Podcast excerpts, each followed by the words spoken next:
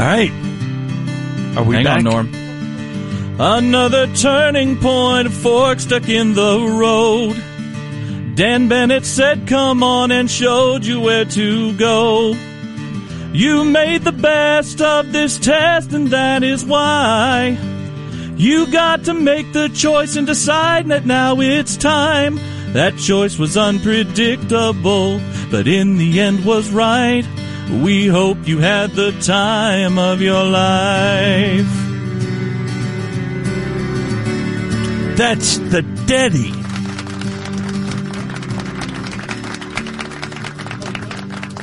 You want me to keep going? Uh, don't worry. No, thank. That's great. No, pal. Hey, We're good, pal. Dad, No, we're good. We're good. Dad, Deady's got shows at seven and nine o'clock tonight, and he'll be selling Oh, copies just- of his best-selling album. Donnie's staring at Norm was staring at me. I was like, you want me to keep going, huh?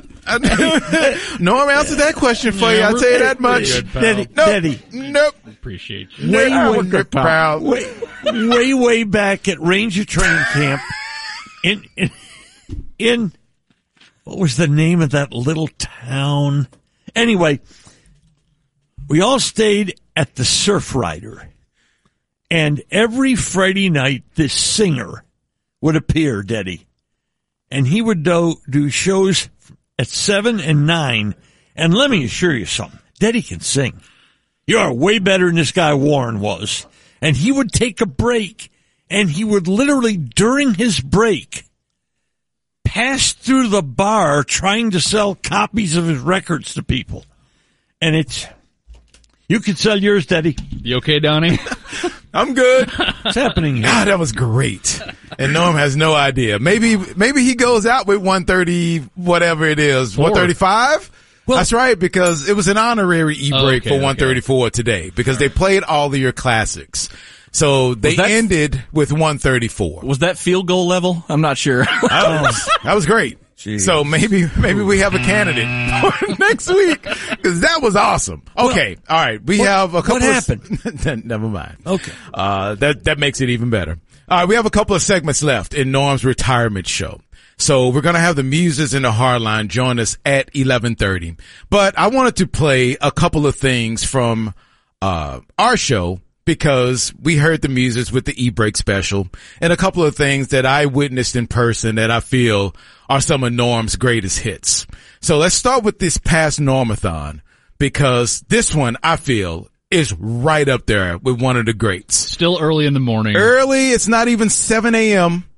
We have Peter King on and we're interviewing him. and at the end, Norm doing all of his research has a fun fact about Peter King that he wants to address to Peter King and this happens. you know, he may have to think about uh, stepping away for a while. But, you know, we'll see what the doctors say.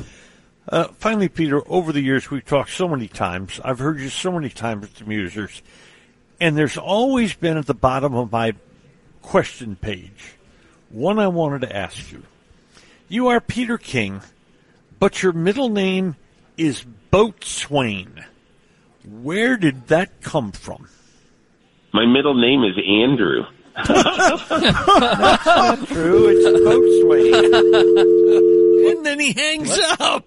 Did you make him so mad with that that he hung up? No. No, lost him. Andrew. Boop.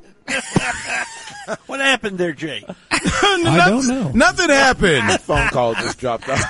Oh my goodness. I, that, that was incredible. I think Peter King did that for the effect it would have. My middle name was Andrew. Click. My favorite part is after he told you what his middle name was, Norm insisted, no, it's not. Not. It's Boatswain. this guy's been living for 70 years and Norm is, wants to tell him what his middle name is. Can I tell you one quick fact? Sure. I got a note this week from Peter King. Did you really? Boatswain. Did he sign it Boatswain? he did not sign it Boatswain. He didn't use Andrew. He he simply said Pete. Okay. This one I saw in person. It's a Cowboys postgame show and Norm and I started doing the Cowboys postgame show together in 2007.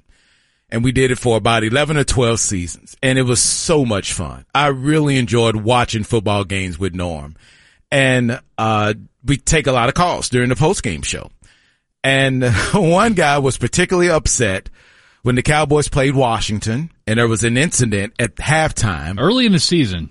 I think so, right. Yeah, really yes. early, and there was a fumble right before the half. Uh, Tony Romo kind of threw it to the outside to, to Tashard Choice. He fumbled. Washington ran it back for a touchdown right before halftime. And this guy got so upset at Norm. Eh, Okay, we'll play it and then I'll tell you my strategy for post game shows, which should give me the co MVP of everything that Norm did in a post game show. Here we go, play it. He's an idiot. He should have went down. Daryl, forward, don't do it. Careful, careful how you use the word idiot. Well, he is an idiot. Well, you know what? That wasn't too careful, Daryl. Careful, Daryl. Careful. Okay. That's a mirror you're looking in. That wasn't Well, too careful. Hey, hey, Norm. Yeah. I've seen some of your picks at the track, and sometimes they're not very good either. Well, well, Daryl, then put out your own damn tip sheet. Tell me how you're doing. Tell me how you're doing at the track. And if you're using, and Daryl, if you're doing using my tip sheet and you're such a good handicapper, why the hell are you using the tip sheet? Why are you so stupid as to use a tip sheet that costs you money? That's the dumbest thing I've ever heard. And your partner's the one that picks them. You don't do it. Tommy Castillo and I put that program together years ago. You do the advertising. He does the picking. Daryl, thanks for your call. I appreciate it. Okay, let's see. We're going to cut to Tashard Choice. Oh man, that was great. oh wow. Unbelievable. Um, get a feeling he lost a bet.